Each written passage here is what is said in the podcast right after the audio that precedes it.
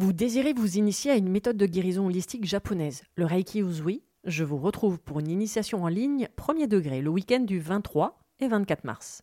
Découvrez les super pouvoirs que vous avez dans vos mains, comprenez comment fonctionne l'énergie du point de vue holistique, mais surtout, partez à la découverte de vous-même avec de nombreux exercices à portée de main pour apprendre à vous connaître et surtout prendre soin de vous. Réservez votre place sur mon site internet www.véroniquetoraisin.fr, le lien est dans le descriptif.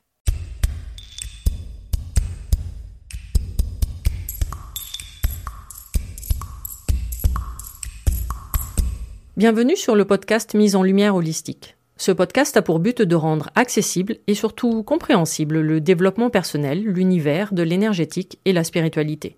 Mise en lumière holistique est là pour vous apporter des clés de compréhension dans votre cheminement intérieur spirituel.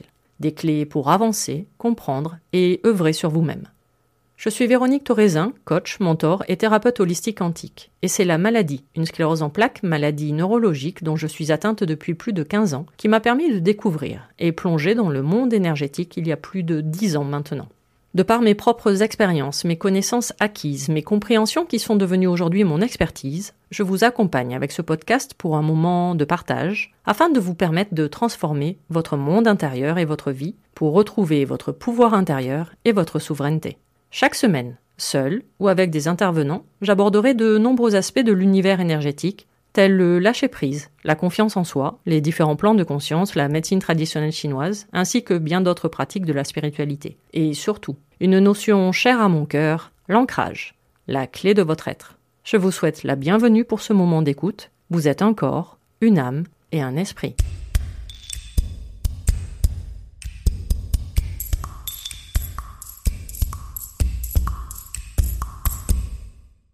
Bonjour et bienvenue pour ce nouvel épisode du podcast Mise en lumière holistique. Et aujourd'hui, je reçois en interview Émilie Chéneau, sophrologue.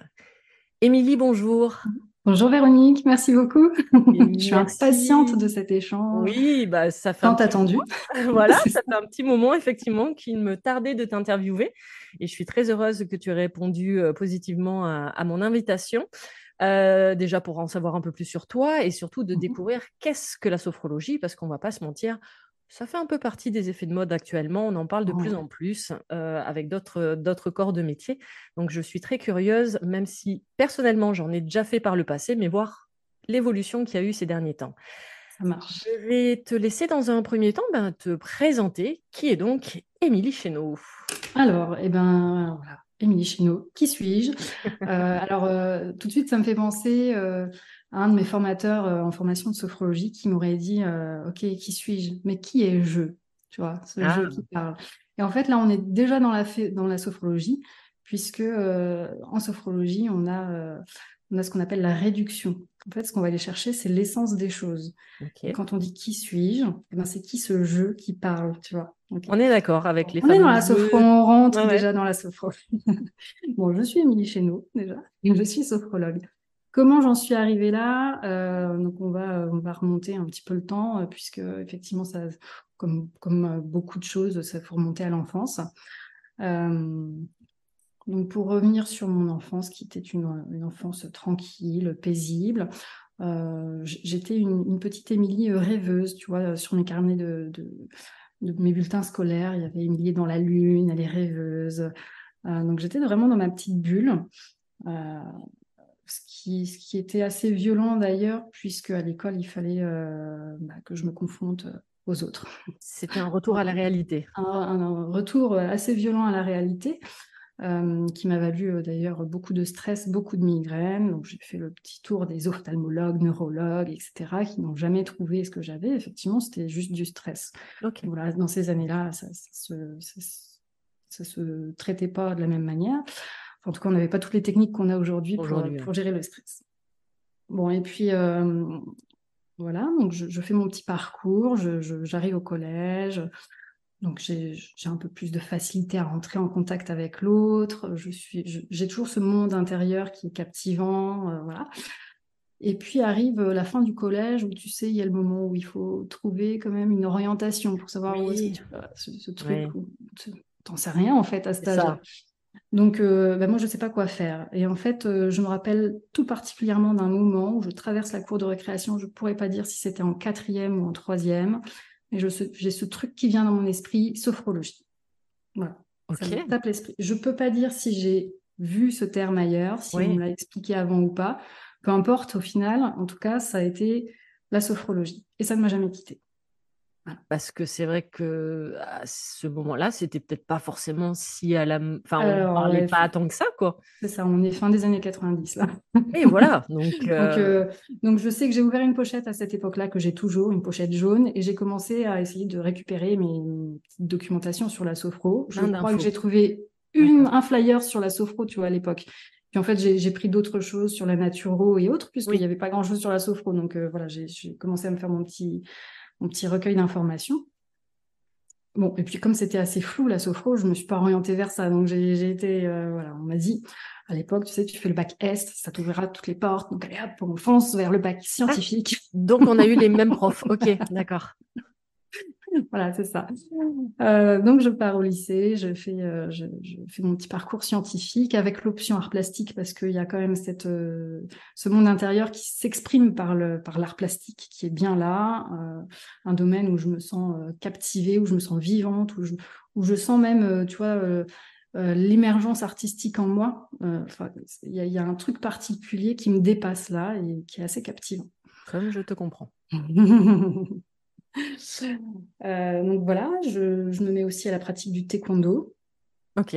Que je pratique toujours. Euh, et pareil, dans, ces entraînements de taekwondo, je, perçois encore ce monde intérieur qui est en moi, euh, où je me sens encore vivante, voilà, pleine, pleine d'énergie et pleine de cette chose qui me dépasse. Bon, ok. Je fais mon parcours scientifique, je fais donc je passe mon bac scientifique. J'ai toujours la sophrologie en tête. Je sens que c'est toujours pas le bon moment, ah, que ça va. Présent. Toujours présent, ça ne m'a jamais quitté. Je fais, euh, je, passe le concours euh, d'infirmière. Donc, euh, un domaine alors, qui en soi me plaît, hein, dans la relation d'aide, etc. Mais le travail d'équipe, la blouse blanche et tout ça, je sens que c'est, c'est pas non plus ce qui me fait le plus vibrer. Tu te sens pas à ta place, forcément. Je me sens pas à ma place. J'y vais, je fais deux premières années c'est très fastidieux, c'est très dur, c'est très stressant. Je sens que je perds cette petite flamme là, justement. Tu vois, j'arrête l'art plastique, le taekwondo, j'y vais moins. Enfin voilà, c'est. Oui, donc il y a des signes, il y a, des, signes extérieurs qui. Euh, donc je décide de suspendre ma formation pendant trois années où je vais faire une licence en sciences du langage. Et là, je souffle. Euh, ça me permet aussi de, me reconnecter à moi-même. Je fais plein d'autres choses. Hein. Je fais des petits boulots. Euh, et puis, bah, j'ai toujours cette idée de la sophrologie qui est toujours là. Donc, je me renseigne un petit peu plus. Là, euh, quand même, euh, le temps euh, est passé, donc il y a un peu plus d'informations sur la sophrologie. je décide de finir ma formation d'infirmière. Donc, je, je, renchaîne, je sur, le, sur les deux dernières années en école d'infirmière. J'obtiens mon diplôme d'infirmière. Je ne vais pas dire le lendemain, mais presque. Je cherche une école de sophrologie. voilà, donc, je, fais quelques remplacements en tant qu'infirmière, je trouve un boulot à temps partiel en tant qu'infirmière et j'enchaîne direct, je commence mon école de sophrologie. Donc l'idée qui traînait dans les petites pochettes jaunes depuis des mmh. années, du collège, voilà, à se concrétiser. Voilà, c'est ça. Et donc, euh, quand même, ce qui s'est passé, euh, notamment sur les deux dernières années d'école d'infirmière, c'est que j'ai fait un voyage en Inde avec un très bon ami. Et ce voyage m'a fait prendre conscience qu'en fait, mes rêveries de l'époque, là, de quand j'étais petite, c'était pas juste des rêveries. Mmh. Il y avait des choses qui se passaient au niveau de ma conscience, qu'aujourd'hui on appellerait euh, des états de, conscience non mmh. ordinaires et notamment des sorties hors du corps. Alors, j'aime pas du tout ce terme. Oui. Je préfère parler d'expansion de, conscience. Euh, et en fait, j'ai pris conscience que je faisais ça et que je le faisais encore, moins souvent, mais que ça m'arrivait encore. Ok. Euh, voilà. Donc, euh, pour ceux qui ne connaissent pas, la sortie de corps, c'est euh, cette, perception de soi-même à l'extérieur avec une sensation particulière d'omniprésence, d'unité avec, avec ce qui entoure, etc. Ce qu'on est censé faire quasiment toutes les nuits à chaque fois qu'on dort.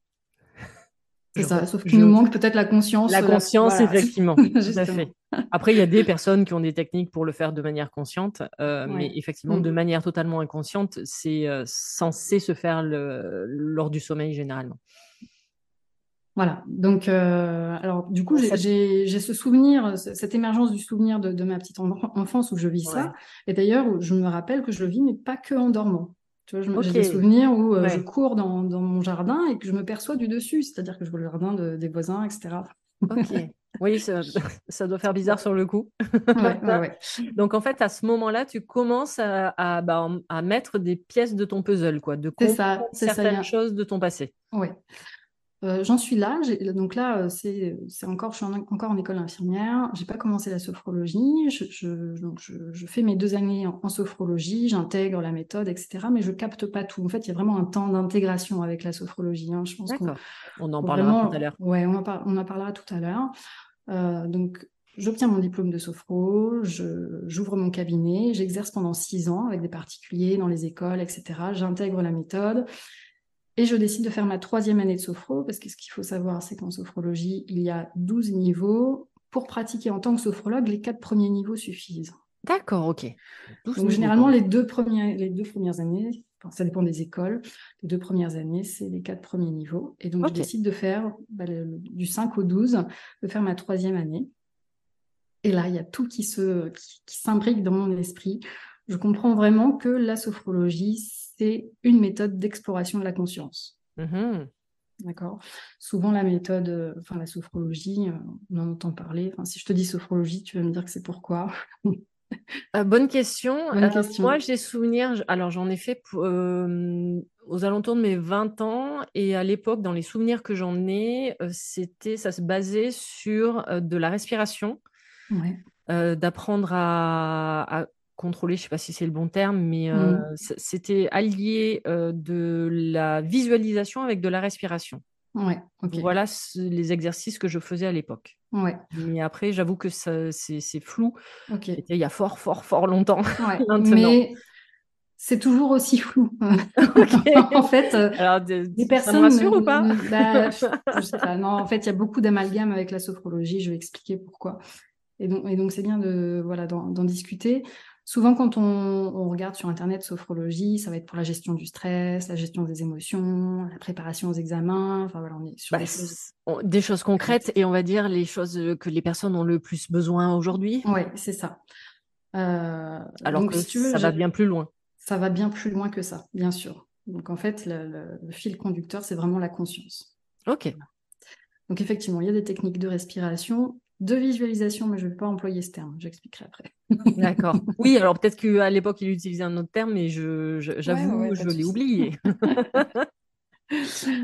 donc voilà comment je suis euh, venue, euh, j'en suis venue à, à pratiquer la sophrologie. Ah oui, donc c'est quelque chose que tu avais vraiment au plus profond de toi-même, sans savoir finalement pourquoi. Exactement pourquoi, oui. Euh, mais au final, qui t'a permis euh, de commencer le puzzle de ta vie, quoi, grosso modo. C'est-à-dire que tu as compris, grâce à la sophrologie, cette pratique-là, tu as compris euh, ton cheminement et, beaucoup de choses de ta vie. Oui, en fait, ça, a mis en lumière ces moments, ces moments tu sais, un peu savoureux de la vie. Mmh, suspendu, ouais. voilà, ces moments suspendus dans l'art plastique, dans le taekwondo, ces moments qui me fascinaient, en fait, qui, qui m'intriguaient et, qui me posaient vraiment question. Et là, je me suis dit, ouais, mais en fait, j'ai peut-être des clés de réponse avec la sophrologie. Ça tombe bien.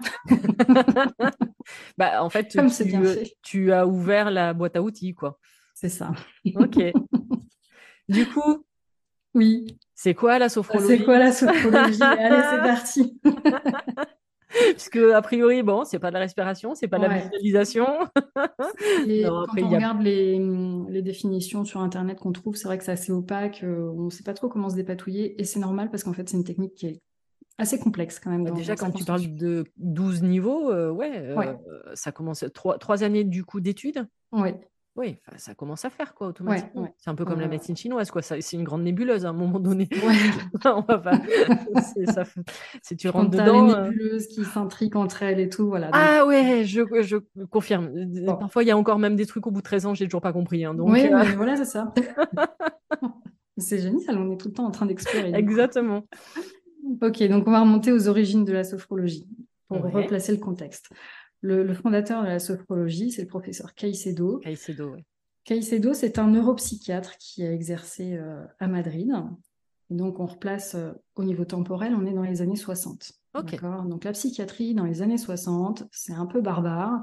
c'est-à-dire que les, patients qui sont sévèrement atteints de, névrose, de psychose, de schizophrénie, c'est des traitements chocs qu'on leur fait. D'accord. Et le professeur Caicedo est amené à leur administrer ces traitements chocs, notamment des électrochocs, c'est-à-dire des électrodes qu'on va mettre sur le crâne et puis on va provoquer un, choc électrique pour les faire tomber dans le coma. Une autre méthode, c'est on va injecter de l'insuline à forte dose pour les faire tomber dans le coma. Waouh C'est vraiment violent. Quoi. Ah, oui, gore. Enfin, je... ouais, c'est assez particulier quand même. D'accord. A le psychiatrique des années 60. Voilà. Super. Donc, euh, il est amené à administrer ça et quand même, il se dit, euh, voilà, c'est peut-être ah bah, qu'il y aurait un autre moyen quand même. Tu m'étonnes. Euh, un moyen un peu plus un peu plus soft. Et donc il se dit là l'idée en faisant en provoquant ces comas c'est d'altérer l'état de conscience. Donc peut-être qu'il faut aller chercher au niveau de la conscience. Ailleurs. Et là il se dit mais comment puis-je connaître ma conscience? La sophrologie démarre là avec cette question là ok? Donc la sophrologie, c'est vraiment une, quête, une recherche de la conscience. Euh, donc à cette époque, il, essaye de, voir ce qui, se trouve sur la conscience. Et là, pas grand-chose en fait. En, Occident, euh, on va trouver des choses sur l'inconscient. Tu vois, il y a Freud, il y a la psychanalyse, euh, il y a l'hypnose aussi qui va aller chercher dans l'inconscient. Donc il y a quand même des techniques qui vont aller chercher du côté de l'inconscient. Mais lui, ce qu'il veut chercher, c'est la conscience. donc il trouve pas grand-chose il essaye des techniques de relaxation, etc. Et puis, il y a un de ses professeurs qui va lui parler de phénoménologie. Donc, la phénoménologie, c'est un courant philosophique euh, particulier que je ne pourrais pas expliquer dans les détails puisque je ne suis pas phénoménologue, mais toute la sophrologie va se baser sur des concepts de ce courant philosophique. Ok, ce sont les fondations donc de la sophrologie. ce sont les fondations et on va retrouver dans toutes les techniques ces concepts de phénoménologie. D'accord. Voilà. Donc, son professeur initial lui en parle et lui, il lui suggère d'aller voir un autre professeur en Suisse, Binswanger, qui est un psychiatre, mais spécialisé en phénoménologie existentielle. Donc, c'est encore un courant un peu plus précis. D'où la complexité de la méthode, parce que forcément, si on est sophrologue, il faut se pencher un peu sur la phéno.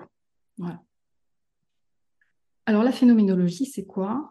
Ça va être l'accueil des phénomènes tels qu'ils sont, tels qu'ils se présentent à nous, sans jugement, sans interpréter, sans a priori, sans croyance, sans connaissance. Voilà. on va faire l'époquer. Ça s'appelle l'époquer en phénoménologie, c'est-à-dire qu'on va mettre de côté tout ce qu'on mm. pense, tout ce qu'on sait et tout ce qu'on pense savoir. En restant uniquement sur un fait.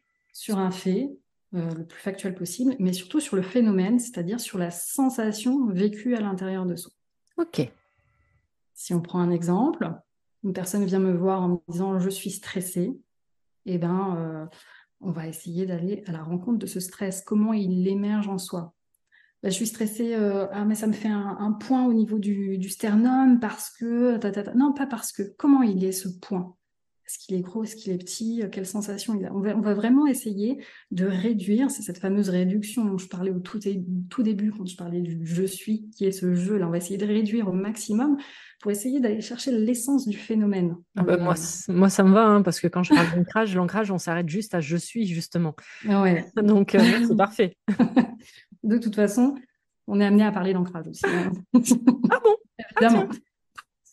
Encore, dis donc. Encore, mais euh, sur ce podcast, sérieux.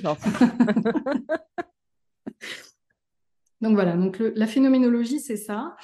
Euh, euh, c'est aller à la rencontre du phénomène, mais aussi des phénomènes extérieurs. C'est-à-dire, bah voilà, si on se promène et qu'on trouve un arbre majestueux devant nous, tout de suite, il va y avoir le nom de l'arbre. Ah, c'est un chêne, il me rappelle à tel autre arbre, etc. Ok, donc là, on va essayer de faire l'époquer, c'est-à-dire de mettre à distance toutes ces, tout, ce conditionnement en fait, d'essayer d'accueillir l'arbre tel qu'il est, en enlevant ses étiquettes euh, de chaîne, etc. Et essayer de voir ce que ça fait en nous. Est-ce qu'il provoque un phénomène en nous?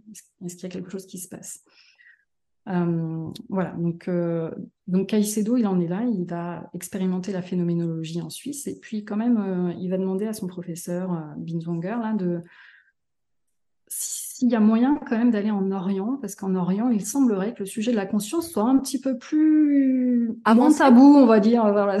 il y a moins de barrières, comment dire. Bon, il se dit, ça se trouve, euh, il va me dire, non, non, ils sont complètement fous, complètement mystiques, il faut pas aller là-bas. Et en fait, Binswanger lui dit, bien sûr que oui, d'autant plus avec la phénoménologie. C'est-à-dire que tu vas pouvoir aller questionner euh, eh ben, les maîtres euh, yogis, les moines tibétains, etc., mais sous le prisme de la phénoménologie.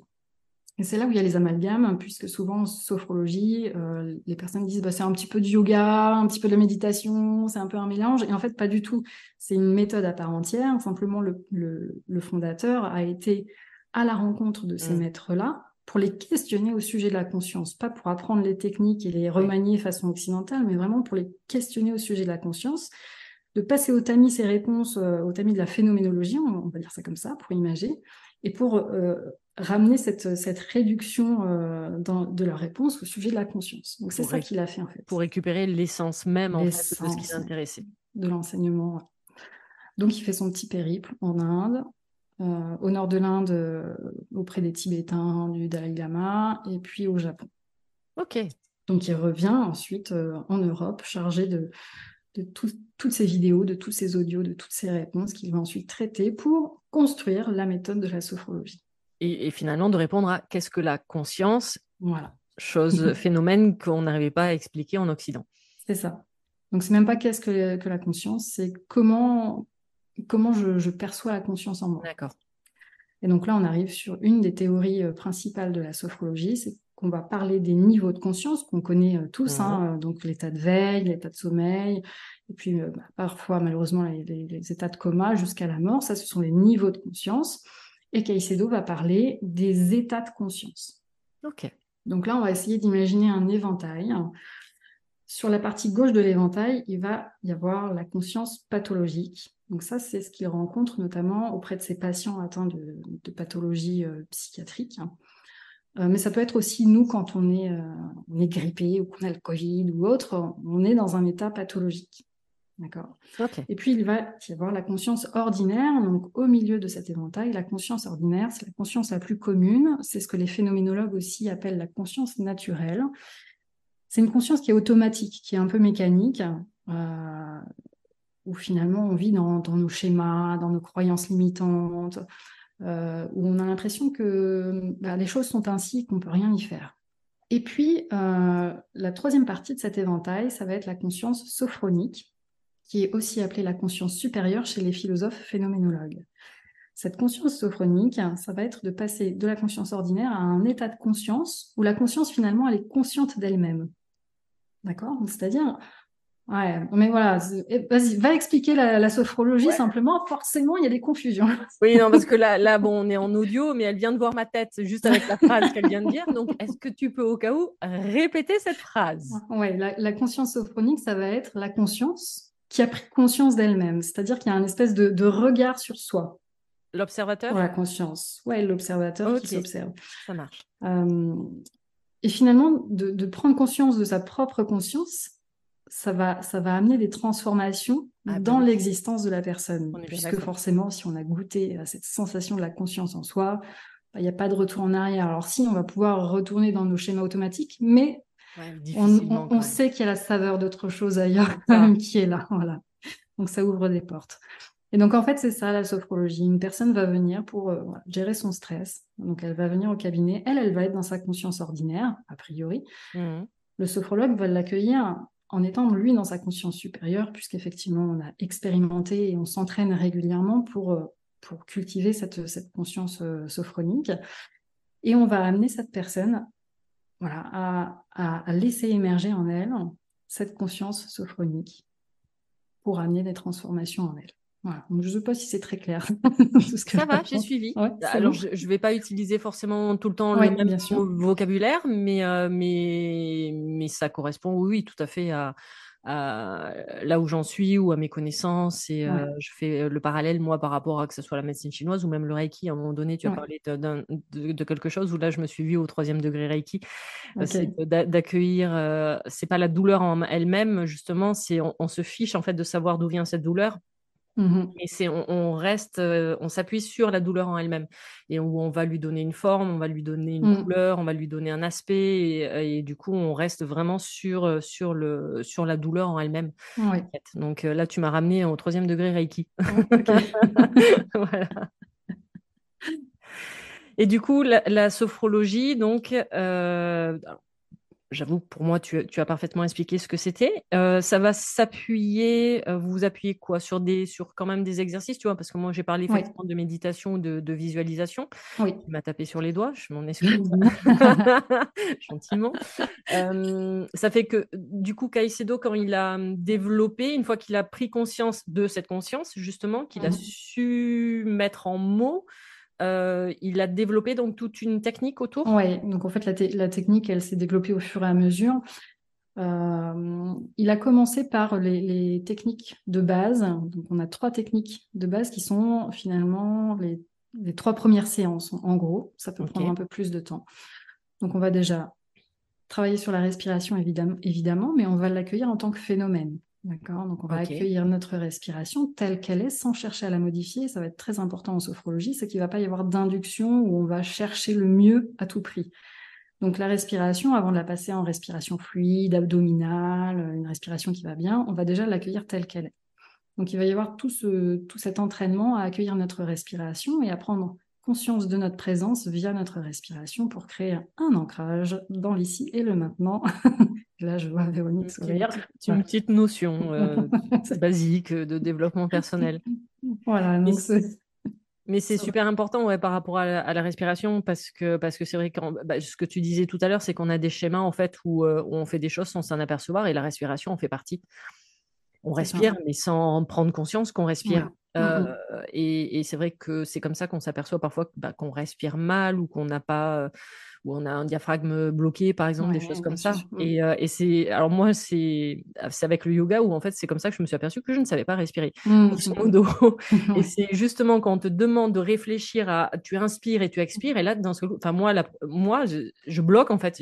Mmh. Attends, une inspire, c'est comment déjà? Une expire, c'est, mais ça marche comment? Et alors que tu le fais naturellement sans même t'en apercevoir. C'est ça. C'est que la respiration est automatique. Exactement. Et si on porte notre conscience sur cette respiration, en fait, on se rend compte qu'elle peut être euh, transformatrice, en fait.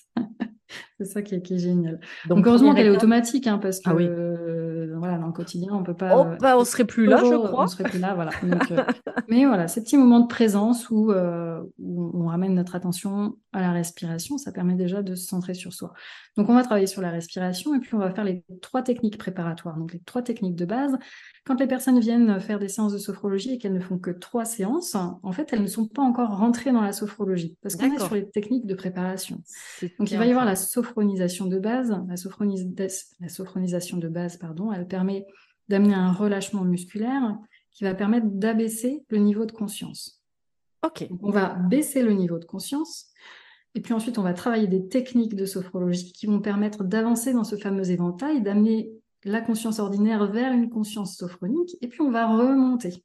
Ok. on sera du coup, on aura avancé dans l'état de conscience. Donc, baisser le niveau de conscience, ça serait, si moi je traduisais ça par mon langage, ça serait commencer à débrancher le mental pour justement ne plus avoir les petits personnages, pour passer en mode observateur et pour finalement baisser bah, tout ce qui va être stress, euh, anxiété et autres, créé généralement par le mental. Ça peut être ça, mais ça va pas être aussi simple tout de suite. oui, alors c'est-à-dire qu'on va on va baisser on va baisser le niveau de conscience, on va l'amener euh, voilà juste avant le sommeil, ce que Caicedo a appelé, enfin il a, il a repéré une zone juste avant le sommeil qu'il a appelé l'état sophroliminal. C'est dans cette zone là qu'on va travailler.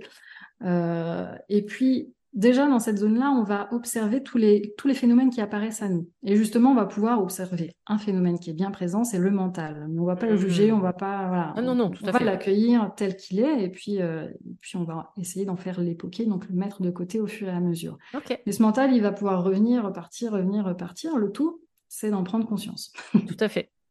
Voilà, donc là, avec le, discours du sophrologue, puisque le sophrologue guide par la voix, hein, on a les yeux fermés ensemble, on fait la séance ensemble, et le sophrologue guide par la voix avec ce qu'on appelle le terpnos logos. Donc là, c'est un, autre point important de, la sophrologie, c'est que le terpnos logos, c'est la voix du sophrologue qui guide et c'est une voix qui n'est pas du tout inductive. Donc par exemple, cette première technique où on va amener un relâchement musculaire, on ne va pas dire voilà, vous expirez, vous relâchez, vous êtes complètement détendu. Ben non, parce que si lui il est en pleine tension, ça va être antinomique, tu vois. Ça va être un peu compliqué. on est vous expirez, et vous amenez la sensation du relâchement comme c'est possible pour vous aujourd'hui. D'accord. Voilà. Et vous accueillez ce qui est Si c'est agréable, tant mieux. Si c'est pas agréable, tant mieux aussi. On accueille tout ce qui se présente. Ouais, en fait, tu lui laisses toutes les portes ouvertes. Voilà, on laisse toutes les portes. L'idée, c'est vraiment d'amener un, regard sur soi pour qu'il y ait des prises de conscience. Mais finalement, le but, c'est que la personne soit absolument autonome et, maître d'elle-même, si on peut dire comme ça.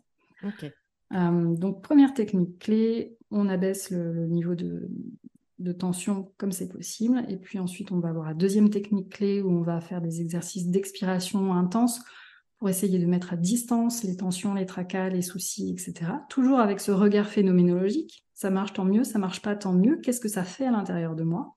Voilà. Et la troisième technique, on va essayer de percevoir en nous euh, la circulation sanguine, la chaleur corporelle et l'énergie qui circule en nous. L'énergie, pas d'un. Enfin, voilà, ça peut. Euh, Caicedo a, voulu vraiment euh, construire une, méthode scientifique. Donc, lui, il, parle de l'énergie qu'il y a dans nos cellules, très concrètement, de la TP, tu vois. Enfin, de, comment. Voilà. mais oui, bah oui. on sait qu'il y a des liens, bien sûr. Ça, voilà. Non, parce que comme j'ai fait il y a pas longtemps un épisode justement sur l'énergie avec la, toute la philosophie chinoise qui disent, enfin voilà, pour eux c'est quelque chose c'est qui circule absolument tout le temps. Mais comme nous occidentales, on cherche absolument des preuves scientifiques. Ah euh, bah, euh, c'est un peu compliqué euh, quand, quand, on applique l'énergie en tant que telle, le principe du chi en fait, ouais, chinoise. Même si, même s'il y a quand même des chercheurs qui se sont appuyés dessus et qui ont réussi à démontrer effectivement que ça existait bien. Mais bien sûr. Oui, mais, voilà, c'était pour... l'œil occidental. Euh, ouais, et c'était aussi pour pas que pour pas braquer les personnes. En fait, on, peut sentir l'énergie, cette, cette, vibration là en nous. Enfin, elle, est présente, donc on peut la sentir sans justement. Euh, en fait, c'était aussi ça, c'était de mettre de côté toutes les croyances. Donc pour pas partir sur des croyances ou des connaissances euh, traditionnelles autres, mmh. on met tout ça de côté, on essaye de ressentir cette énergie ou pas mmh d'ailleurs. Ah oui, c'est toujours ce que je dis aux initiés Reiki. C'est euh, tu as des, tu vas ressentir des choses ou pas, ou pas, et c'est parfaitement ok. donc voilà, donc on a fait les techniques préparatoires qui, euh, qui permettent déjà d'exercer un petit peu la conscience, l'attention en tout cas, l'attention, la concentration sur soi. Et puis ensuite, on va aller sur le premier niveau de la sophrologie, qui est, euh, en fait, on parle de degré, le premier degré, on va, ça va être un, degré où on va être sur la présentation, donc sur l'instant présent, mais sur la présentation aussi du corps à la conscience. Et dans ce premier degré, on va se focaliser davantage sur la peau, sur la sensation de la peau, la présence de la peau. Le corps, donc, sur le plan énergétique du corps. Ok. Deuxième niveau, on va être euh, sur des techniques de, de futurisation. Donc là, on va projeter notre conscience dans le futur. Donc c'est là où souvent on entend parler de visualisation. Ah oui, bah, c'est ça, parce que je me souviens de certains exercices, effectivement, et c'était ça. On était sur ça. Ok. Donc la petite nuance avec visualisation, et moi j'utilise le terme de projection mentale, c'est que la visualisation, déjà, c'est assez restrictif, puisqu'on on parle du visuel, et évidemment, il y a tous les autres sens qui sont là. Et en fait, c'est un peu plus subtil euh, dans la méthode, puisqu'on va amener une projection de, de, du mental, donc là dans le futur, un peu comme une projection d'un film, où on va voir la scène se dérouler, mais mhm. on va pouvoir positionner son regard à l'intérieur du film pour ressentir les sensations vécues dans ce futur, émerger dans le présent. On va pouvoir se positionner en tant que spectateur du film qui va observer à distance. Et puis on va avoir ce point de regard là, tu sais, celui qui est au-dessus de, de la salle et qui va projeter le film, notre fameuse conscience qui va être observatrice de l'ensemble.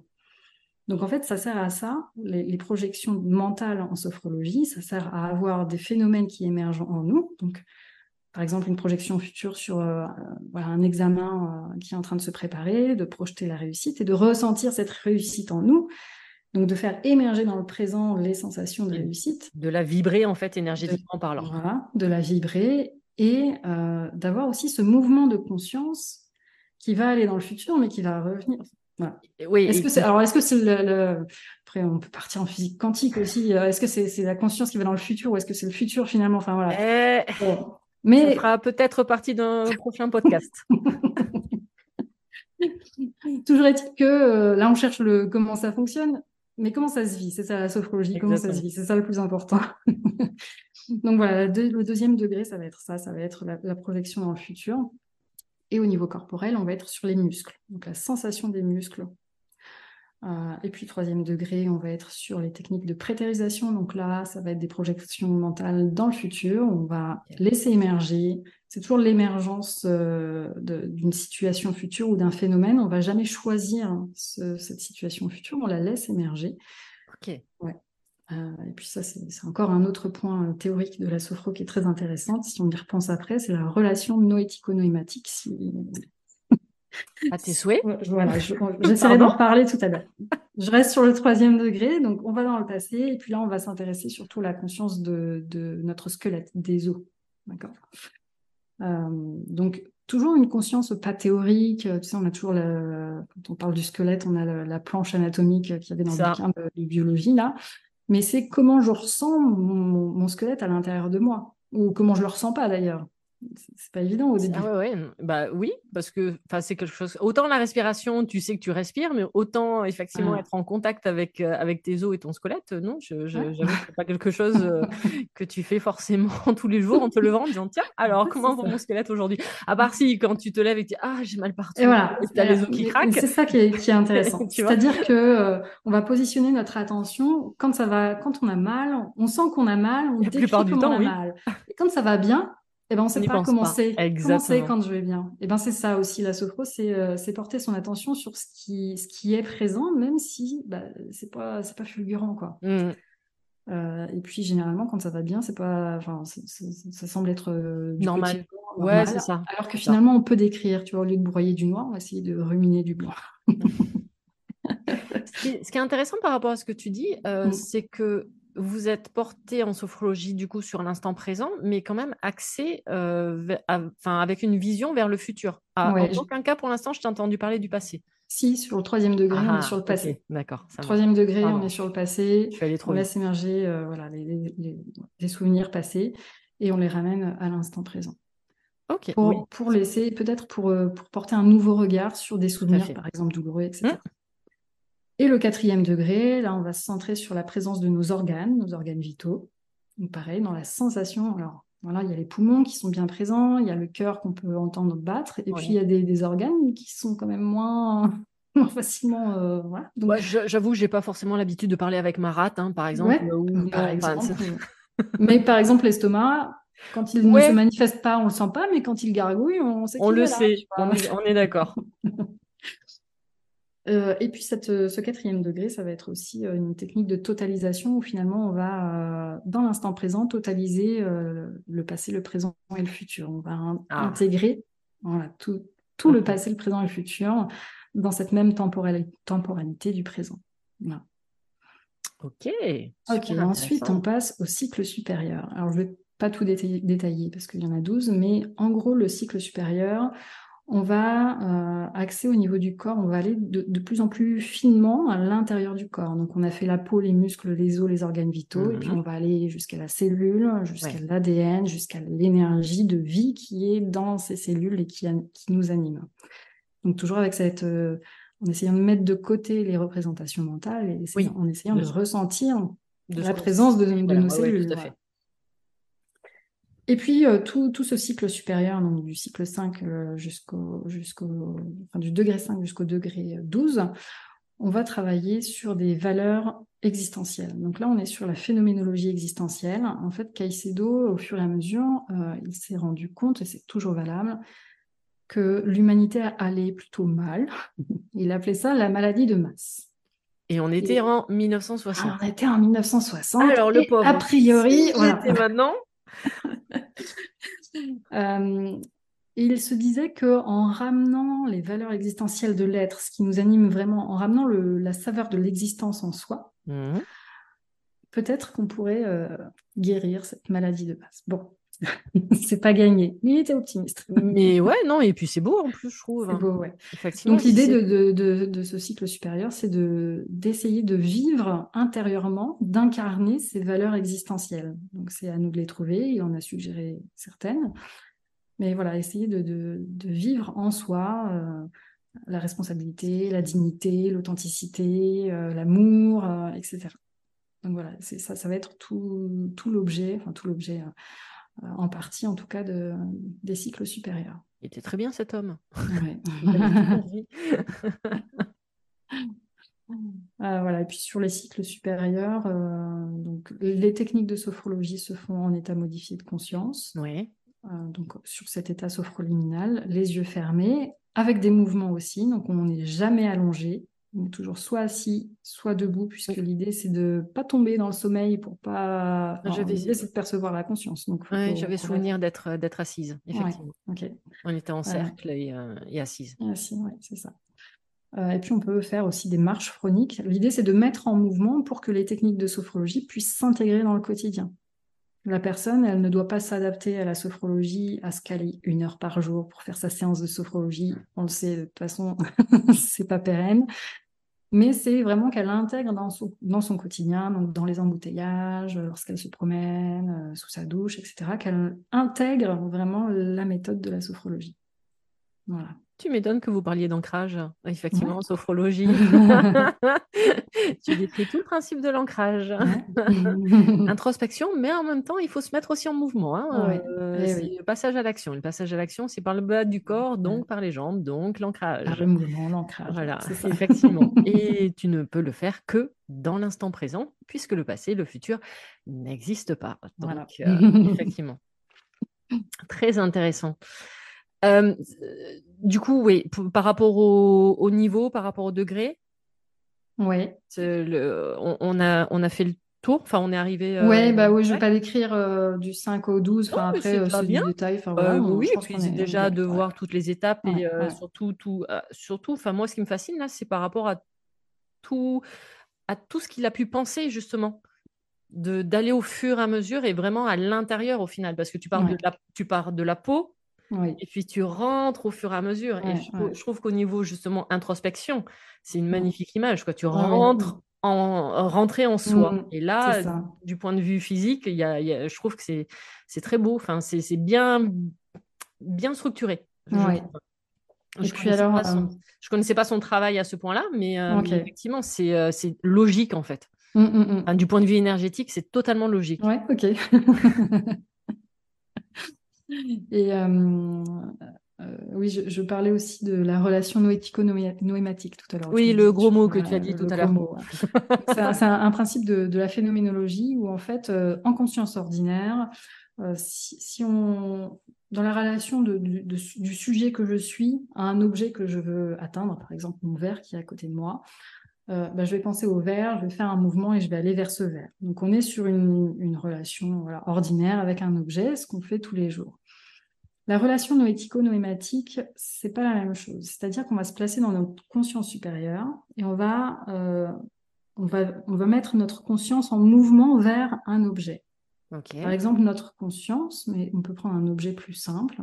Euh, j'ai l'exemple d'une personne euh, en sophrobalade, donc on était en mouvement, et puis on porte notre conscience. L'idée, c'est de ramasser des objets de la nature, mais sans être dans cette conscience d'ordinaire à prendre euh, la feuille la plus belle, le bâton qui, a une belle forme, de se laisser attirer par l'objet. C'est-à-dire qu'on va amener notre conscience vers des objets, et c'est les objets qui vont venir à nous. Donc il y a une relation qui se fait entre le sujet et l'objet. Et, et donc il y a une rencontre qui se passe entre le sujet que je suis et l'objet qui va venir à moi. Et l'exemple que j'ai de cette personne en sophrobalade, donc on part avec cette idée-là de, récolter des objets, et elle est attirée par un arbre, elle ne sait pas pourquoi. Donc elle va vers cet arbre, en fait c'est cet arbre qui l'appelle, tu vois. ah oui, tout à fait. et en fait, dans cet arbre, il y a un, bouchon en plastique, enfin, un espèce de tube en plastique, tu sais, des courses d'orientation qu'on faisait quand on était gamin. Elle accueille cet objet, elle n'interprète pas, voilà, quelques séances de sophro, donc elle a déjà l'habitude. Et puis à la toute fin, on clôture la séance, euh, elle me dit oh quand même j'ai envie de l'ouvrir. et puis en fait elle ouvre ce, tube de, de, course d'orientation et en fait euh, c'était ça datait déjà d'il y a plusieurs années et, euh, et la, première date de, de cette course d'orientation correspondait à une date qui était importante pour elle. Enfin, voilà. Mais le, si elle avait cherché l'objet beau, elle n'aurait pas été vers cet arbre. C'est vraiment, enfin, tu vois, c'est cette, mais tout à fait. cette rencontre qui se produit. Et, en fait, c'est ce qu'on va faire dans toutes les techniques de sophro. Quand je dis qu'on laisse émerger une situation du futur, c'est qu'en fait, on va porter notre conscience vers un futur, mais on va laisser émerger ce futur qui va venir à nous pour créer cette rencontre Et en fait, tout va être ça. C'est-à-dire que tous les phénomènes, on va les laisser venir à nous dans cette idée de rencontre noético-noématique. Ce qui est censé se faire, parce que sinon, c'est le contrôle du mental dans ces cas-là. bien sûr. Ok. Petit aparté fini. Ouais, ouais. c'est vraiment, on met le, on enlève le mental qui va choisir, qui va contrôler. Euh, bah, oui, oui, c'est exactement ça. Et puis en plus, c'est ça qui fait, qui est intéressant, c'est d'avoir de belles rencontres. Là, elle va récupérer un objet totalement improbable dans cet arbre. Euh, avec si effectivement elle avait eu un mental avec le jugement, ouais, ils n'ont pas jeté le truc. C'est ça, exactement. Euh, ils auraient pu quand même faire attention. Mm. Et là, non, elle laisse, elle accueille en fait l'objet pour au final avoir un message à l'intérieur. C'est ça qui est beau. Et puis après, c'est voilà, accueille ce message, ça fait quoi ce message à l'intérieur de toi? Et puis on repart sur, sur d'autres phénomènes et bon, bref, c'est sans fin. Alors c'est triple salto arrière euh, dans ma tête. Et donc, ça me fait rebondir sur un autre point très important euh, de la sophro, c'est que la sophro, c'est pas juste la guidance par la voix. La partie la plus importante, ça va être juste après, où on va faire ce qu'on appelle la phénodescription. C'est-à-dire qu'on va décrire tous les phénomènes qui se sont produits en nous. Et c'est ça qui va permettre d'ancrer dans la, conscience euh, toutes les transformations et les évolutions possibles. C'est un point à ne pas négliger. Comment, comment se passe une séance justement? Comment ça se déroule en fait? C'est euh, donc la personne t'a dit tout à l'heure généralement elle est euh, assise oui. euh, et elle les yeux fermés et c'est un échange entre elle et toi ou c'est que toi qui a la, la, la guidance La guidance c'est que moi. Alors en fait on va être là aussi dans une relation noético-noématique. C'est-à-dire que la personne, quand elle arrive dans mon cabinet, elle est dans sa conscience ordinaire. Mmh. Moi, je suis dans ma conscience supérieure ou sophronique, et je vais viser ma conscience, je vais la mettre en mouvement vers sa conscience supérieure à elle, d'accord? Pour laisser émerger en elle sa conscience supérieure et créer une rencontre dans ce qu'on appelle l'espace phronique, où là, elle va pouvoir prendre conscience de sa propre conscience. Donc déjà, la ah première amorce, euh, euh, le sophrologue doit être bien au clair avec ça, puisque elle, dans sa conscience ordinaire, elle va passer dans une alliance thérapeutique euh, type transfert contre transfert. Nous, on veut pas de ça en sophro, donc on va faire un pas de côté pour l'amener dans une attitude phénoménologique. Donc déjà, le travail se fait avant même la guidance, tu vois. Ok. Et puis après, donc effectivement, on fait l'anamnèse. j'ai pas de, on n'a pas de questionnaire hyper précis, puisque le but c'est que la personne se bah présente de la manière qu'elle laisse émerger en elle ce qu'elle a envie de dire. Avec juste je, voilà. Moi, je vais l'accueillir dans ce qu'elle se donne à voir. Donc, euh, donc je vais pas aller faire euh, l'investigation de son passé, de son présent, mmh. de ce qu'elle projette. De toute façon, ça va venir au fur et à mesure. Ça va ressortir. Donc, il y a une anamnèse euh, minimale, mais au final, c'est elle qui va m'amener les choses. Et puis finalement, c'est elle qui va aussi, bah, par ce biais-là, prendre conscience de ce qu'elle peut dire, de ce qu'elle ne veut pas dire, de ce qui lui est possible de dire. Donc il y a déjà un travail de conscience qui va, qui va, qui va émerger. D'accord. Ensuite, j'explique la technique. Et ce qui est important pour rester dans cette relation euh, noético-noématique, je vais l'avoir dit je ne sais pas combien de fois. Mais tu n'as toujours pas dit comment ça s'écrivait. Voilà, donc ça sera simplement, Laissez en commentaire euh, comment vous l'écrivez. Euh, eh bien, l'idée, c'est que je vais vivre la séance en même temps qu'elle, c'est-à-dire que je vais guider par la voix la séance, mmh mais je vais vivre en même temps, moi, mes propres phénomènes. Ok. D'accord. On, vit vraiment nos, phénomènes en même temps. Bon, après, c'est juste que moi, je ne vais pas décrire les phénomènes que j'ai vécus. C'est elle qui va me décrire ces phénomènes, sa description. Et c'est tout. En fait, la phénodescription, elle, va s'intégrer. Et puis, au fur et à mesure des séances, elle, elle repart avec des petites missions, hein, des petites actions à, mettre en place. Et à la prochaine séance, on voit comment ça évolue. D'accord. Mais sachant que du coup, ce que tu as expliqué tout à l'heure, tu es connecté, en fait, ta, ta supraconscience et va être connecté avec la sienne. Ça fait que du coup, quand tu réceptionnes des informations, Enfin, tu peux réceptionner euh, du coup des informations sur la personne également Alors ça pourrait, mais en fait, le... moi je vais être vraiment euh, présente à moi-même dans mes phénomènes intérieurs. Ok, d'accord.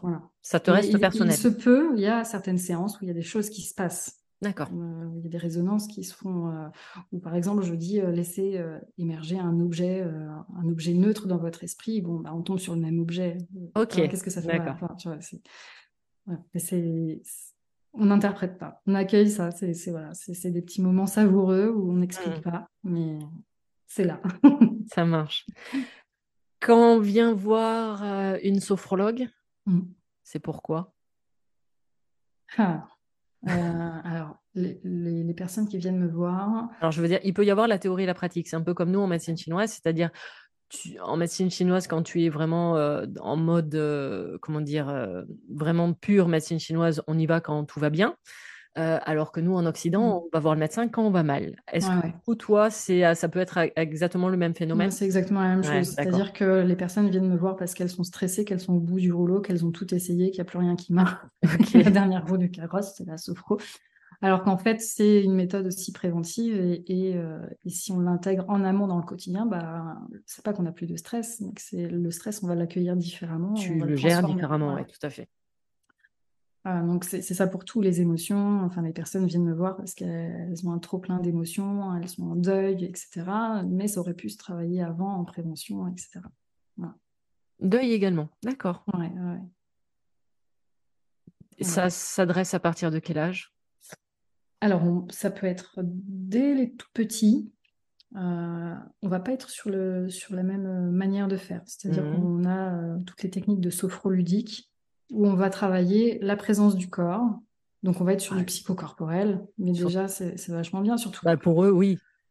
j'ai travaillé dans, dans les écoles primaires et maternelles un bon bout de temps. Et, et eux, au niveau de leur phénodescription, justement, ils n'ont pas le blocage du mental. Ah, bah oui, c'est ça Donc, qui ils vont génial. pouvoir te dire, euh, bah, qui, euh, enfin, j'ai pas d'exemple qui me viennent en tête. Alors, ce que je leur faisais faire, moi, c'est que je leur faisais dessiner, des phénodessinés, c'est-à-dire qu'ils me dessinaient leur corps tel qu'ils le ressentaient. Alors, c'était complètement, voilà, ils ont leur cœur bleu, ils ont leur cœur dans le, dans leurs pieds, ils- enfin, mais c'est ça, en fait. C'est chouette. c'est ça le phénomène, c'est, que nous, on est tellement formatés que Oui. notre cœur, on va le ressentir dans notre poitrine, mais peut-être que Parce qu'on le sait. Enfin, parce que notre croyance euh, nous Nos connaissances nos connaissances ont créé la croyance Mm. que notre cœur était placé euh, au niveau de notre Ouais. Mais peut-être qu'on peut le ressentir ailleurs. Et on est bien d'accord. Et peut-être qu'il est ailleurs, mais Mais on ne dira pas tout. Et donc, c'est ça l'idée de l'époquer, c'est vraiment de mettre euh, toutes nos connaissances de côté pour peut-être euh, ressentir, euh, enfin, laisser en tout cas la possibilité au phénomène de se manifester là où ils ont envie d'être. Enfin, là où ils sont d'ailleurs.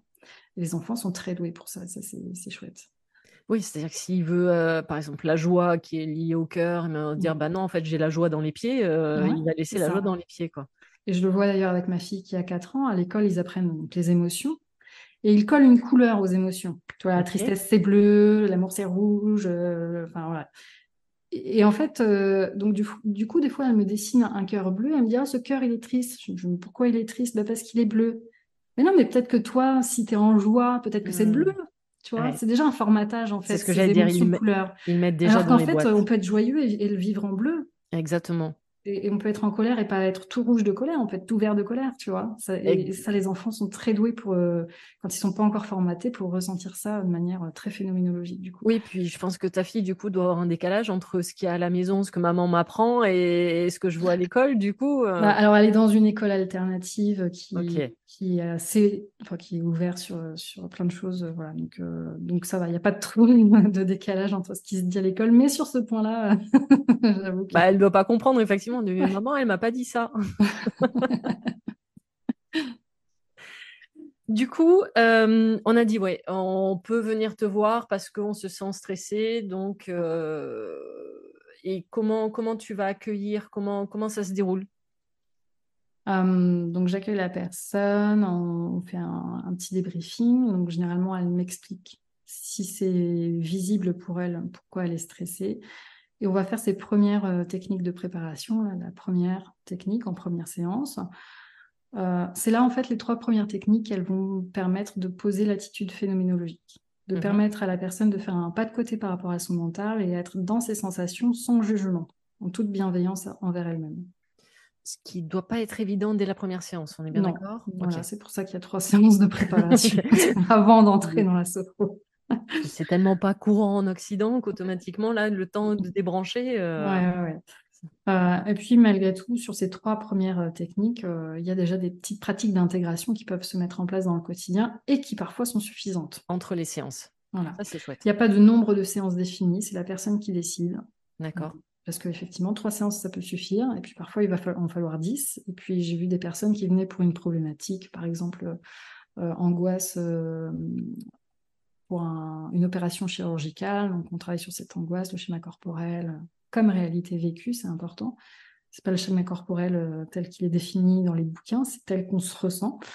Il y a, bah, il y a toujours la théorie et la pratique. Voilà, la pratique. Et puis, euh, et puis en fait, euh, bah, en elle, donc, elle a fait l'opération, pas d'angoisse du tout. Et puis a émergé ce, ce, truc de la conscience. Donc elle a voulu aller voir plus loin, évidemment. Donc on a travaillé vraiment sur cette exploration de la conscience, sur comment se vit la conscience en elle et dans son existence. Donc euh, après, ça peut aller plus loin, c'est un, cheminement qui peut se faire.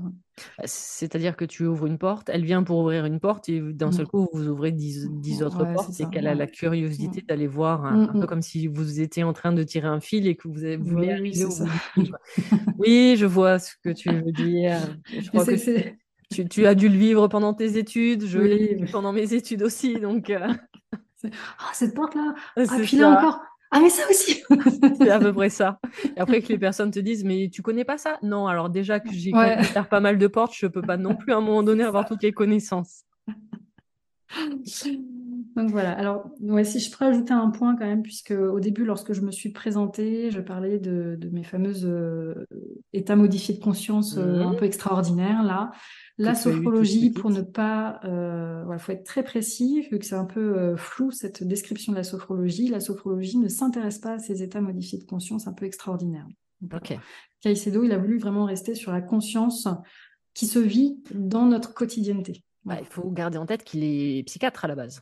Oui, les psychiatres, mais c'était pas déconnant non plus, dans le sens où, pour, avant de vouloir faire des sorties de corps, des machins, des trucs, oui, mais c'est pour ça. dans son existence. non, non, mais tout à fait. Non, mais justement, quand je disais il était psychiatre, c'est qu'à un moment donné, il restait quand même très terre à terre en disant, mais avant de s'intéresser aux sorties de corps, nous, on a un corps, donc on va déjà s'intéresser. C'est pour ça, que je te disais tout à l'heure, la manière dont il l'a amené et que tu as mmh. expliqué, je trouvais ça super intéressant. Et, mmh. c'est d'une logique euh, bah, avant de s'intéresser à ouais, qu'est-ce qui se passe, j'en sais rien. Bah, tiens, on parlait de quantique tout à l'heure, mais qu'est-ce qui se passe dans l'univers? Sur euh, Non, il faudrait déjà, t'intéresser, toi, à ton corps là, ici et maintenant, déjà de t'incarner. Mmh. Et après, on verra ce qu'il y a ailleurs. Où est-ce que tu es dans d'autres plans, mais déjà, intéresse-toi un minimum à là qui tu es toi dans l'instant présent, dans ce corps-là et que tu intègres ce corps-là. C'est ça. Donc voilà, donc en fait, il ne niait pas du tout les, autres expériences de conscience, mais son sujet d'exploration, c'était la conscience dans le quotidien. Euh, voilà. Bah, surtout si en plus il a été quand même en Orient pour euh, Ah oui, mais il a euh, vu les états de transe. Bah, on est bien d'accord. Il, était bien au clair sur tout ça. Ça faisait partie quand même de ses connaissances, euh, de ses sûrement son expertise à un moment donné, mais qui considérait que c'était pas à mettre en avant là de suite par rapport à ce que lui recherchait. C'est ça. Mm. du coup, les oui, on disait, euh, euh, ça va des enfants jusqu'aux adultes, jusqu'au même au cas où parfois des personnes âgées. Euh, oui, jusqu'à la fin de vie même. Parce que tu parlais de deuil tout à l'heure en plus. Oui, ouais, ouais. Et puis, et puis en fait, toute la partie, la dernière partie de la sophro, on est vraiment sur la quête existentielle, la quête de sens. En fait, en fin de vie, bah, souvent il y a des personnes qui en sont là, quoi. Le sens de mon existence, où j'en suis. Donc et puis, on a des techniques avancées de sophrologie que je n'ai jamais fait avec les particuliers parce que faut que le contexte soit vraiment très précis, où on va laisser émerger notre propre mort, le phénomène de notre mort, tu vois. oui. Donc, on peut aller jusqu'à là, c'est-à-dire que comment on se sent quand le corps n'existe plus, D'accord, je ne savais pas que la sophrologie le permettait. Ouais, avait, euh, avait un axe sur, euh, sur la mort. C'est chouette. complètement. parce que ça fait partie de la vie, en fait. C'est vraiment. tu vois, c'est, c'est, toujours pas dans le truc euh, ésotérique. Ah non, non, tout à fait. C'est, c'est, c'est vraiment du concret dans le sens où bah, Ouais, si on veut vivre une existence pleine de sens, il bah, faut penser à. Enfin, la mort fait partie de bah, l'existence. donc, euh, c'est un des points communs que nous avons. Et à partir du moment que nous avons décidé de venir nous incarner, c'est que nous avons pris la décision aussi de mourir. Ça va de pair. Hein. donc, euh, et là, sur ce niveau-là, on est tous euh, sur le même pied d'égalité. C'est ça. Et là, il n'y a personne qui peut décider avant de quoi, qu'est-ce. Non, tu peux faire ce que tu veux. Tout le monde au même niveau. Là. Voilà. Mais évidemment, c'est alors c'est un, sujet évidemment, enfin moi me pose pas problème. On avait d'ailleurs fait justement un mmh. podcast avec euh, le psy, euh, la coach, où on avait parlé de, ce sujet de la mort parce que c'est euh, c'est tellement tabou en Occident, alors que justement dans les pays asiatiques, ça l'est absolument pas. Et c'est vrai que moi j'avais plutôt, tu vois, la version bouddhiste justement de où ils font des stages d'ailleurs, hein, ils font des retraites, pardon, pour, justement t'accompagner sur la mort. Et je trouve ça, je, ne savais pas par rapport à la sophrologie, donc c'est super intéressant. Et d'accompagner, bah, comme ça, je pense que ça, ça permet de, comment dire, pas de démystifier, mais de, l'appréhender différemment et d'avoir mmh. moins peur. Parce que très souvent, arrivé à un certain âge, justement, on voit, j'allais dire, une échéance arriver, enfin voilà, mais on se dit waouh, et avec parfois des regrets également. Oui, c'est ça. Mmh. Surtout tout ça qui, qui, va pouvoir émerger dans ce type de technique. Donc là, pareil, on va, ouvrir la porte à plein d'autres phénomènes et ça, va ouvrir sur d'autres techniques, d'autres pratiques. Euh. Donc oui, on peut aller de, tout petit, euh, et même de les, tout petits bébés qui n'ont pas conscience encore euh, d'eux-mêmes, de leur schéma corporel, etc. On va pouvoir travailler avec la maman. La maman, elle va pouvoir vivre une séance de sophro avec son bébé. Il y a des choses qui vont se passer. C'est chouette. Mmh, mmh. Euh, ça, ça, signifie que quand tu as du coup toi entrepris ces études de sophrologie, on est d'accord que bah, il y a eu quand même un travail sur toi en parallèle Bien sûr, évidemment. Mmh. Ah oui. Ça t'a permis de te découvrir justement, de savoir qui. Bah, écoute, euh, j'ai fait des séances de sophro, des séances. Enfin, j'ai fait mes, mes, mon, école de sophro où j'ai plus eu de migraine depuis. Oh, oh bah dis donc. Ancrage Ancrage. Euh, ah bon Instant présent Phénomène du stress, instant présent, euh, regard qui se distance un peu. Euh, et puis, alors je, pense que j'avais cette faculté quand même à déjà être, à prendre de la distance avec les événements, mais encore plus maintenant. C'est-à-dire que s'il y a une problématique ou autre, je vais, je vais sentir cette pointe de stress. Hein. C'est pas parce qu'on est sophrologue qu'on n'a plus de stress, qu'on n'a plus d'émotions, bien sûr, mais je vais pas m'y attacher. Oui. Voilà elle va rester éphémère et passagère. Comme elle est censée être. Comme elle est censée être. Mm. Mm. C'est super Ça s'applique dans, tous les domaines. Et puis après, sur le, côté un peu plus euh, extraordinaire, sur les sorties de corps, etc., ça m'a permis aussi d'explorer ma conscience, donc là, hors cadre sophro, mais d'avoir la méthodologie phénoménologique pour aller, moi, euh, explorer un peu plus. Bah alors, le vis, alors, que tu le, voilà, alors que tu le faisais naturellement quand tu étais jeune. Ouais là, c'était au moins d'avoir un cadre. J'ai un cadre, donc euh, je ne fais pas ce type d'expérience de manière euh, volontaire, tu vois, mais quand je le vis, bah, j'ai ce regard phénoménologique qui me permet d'accueillir ce phénomène-là extraordinaire, pour le coup, euh, bah, avec les méthodes que je connais. Tu as les outils. Ouais. La sophrologie, c'est automatiquement en présentiel, en cabinet, ou ça peut se faire... Ça peut se faire en, visio, ça peut se faire en visio. Ça se modernise. Ça se modernise. Pas de souci.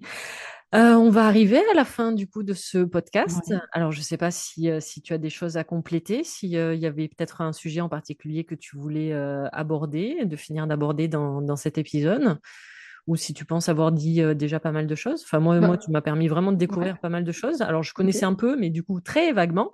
Mmh. Et justement, ça m'a presque donné envie d'aller approfondir certaines choses. Parce que j'aime vraiment voilà, l'idée, le, le, principe dont il a amené mmh, justement, par mmh, rapport au corps. Et je trouve ça super intéressant. Donc, euh, d'aller approfondir le travail de, de Monsieur Caicedo, que je connaissais un peu, mais, euh. Merci infiniment pour, pour tout cet éclairage. bon, tu as dit quand même quelques gros mots, hein, des mots. Ouais, et encore, je, me suis retenue. Hein. J'aurais pu en sortir d'autres. si vous voulez les ressortir au Scrabble et, ah, les chercher sur, sur Internet. Donc du coup, je te laisse euh, bah, le mot de la fin. le petit mot de la fin. Alors si, ouais, si j'avais un petit mot de la fin à dire, ce serait euh, euh, pour tous ceux qui nous écoutent, c'est qui sont sur ce chemin là d'exploration de soi, de développement ou qui sont au tout début du chemin. voilà. Enfin moi, je sais que j'étais comme ça. J'ai lu beaucoup de livres, j'ai regardé beaucoup de visios, etc. Ce qui va être important déjà premièrement, c'est la mise en action, parce qu'on aura beau lire tous les livres et voir tous les coachs qu'on veut, tant qu'il n'y a pas une intégration dans le quotidien, bon, on n'avancera pas grand-chose. Et la deuxième chose que j'ai envie de dire, c'est que tout ce qu'on entend, tout ce qu'on nous dit, tout ce qu'on lit, euh, que ça reste des propositions et de, de, les soumettre à notre propre expérience, de pas euh, voilà euh, prendre pour argent comptant tout ce qu'on nous dit. Ce qui va vraiment être important et qui va faire notre propre vérité, notre propre évolution, c'est notre expérience. Voilà. Ah, je me dis pas mieux. Ok, très bien. Non, mais comme je dis toujours, moi, le, le, livre du développement personnel pour les nuls, il n'existe pas en fait, parce qu'il est, il est unique à chacun. ça. On va avoir effectivement un, programme de base, tous le même, euh, mais après, euh, les applications qu'on va avoir, elles vont être toutes différentes. Mm, mm, mm. Et c'est ces applications qui font qui tu vas être justement sur cette terre. Mmh. Donc, euh, donc euh, non, c'est pas parce que ça a marché pour Pierre que ça va marcher pour Paul ou pour mmh. Jacques ou mmh. et ça marche pas de cette manière-là. Et peut-être que ça marchera pas pour nous aujourd'hui et que dans dix ans ça fonctionnera. Euh, Exactement.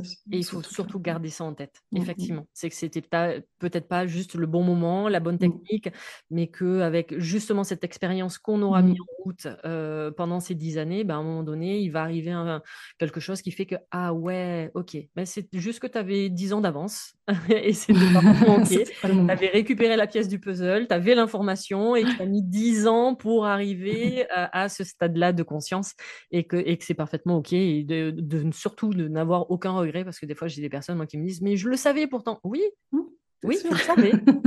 mais c'est pas grave. C'est là mmh. maintenant, bah, mmh. là maintenant tu y vas. C'est ça le, le principal. Où est-ce qu'on peut te retrouver, Émilie? Où est-ce que tu es situé, ton cabinet? Alors, à Jouy-le-Potier, à côté d'Orléans. Il y a mon site internet aussi. Alors, tout sera mis dans le descriptif.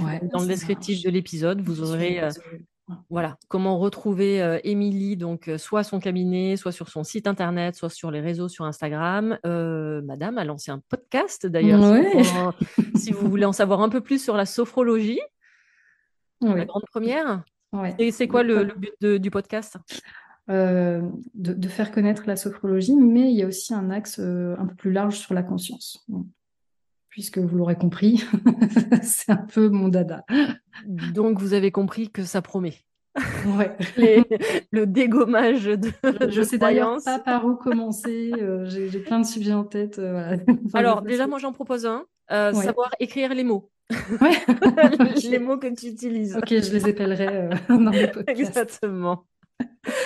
Merci infiniment pour cet échange. Merci à toi. Euh, j'espère que ça a permis aux gens bah, déjà de, hum, comprendre ce que c'est que la sophrologie, d'aller un peu plus, d'explorer un peu plus profondément et, euh, de voir justement la, sophrologie euh, différemment que de ce qu'on peut voir bah, un peu partout sur les réseaux mm. sociaux où on va pas se mentir, ça peut rester superficiel pour pas mal de choses et pas que la sophrologie. Bien sûr.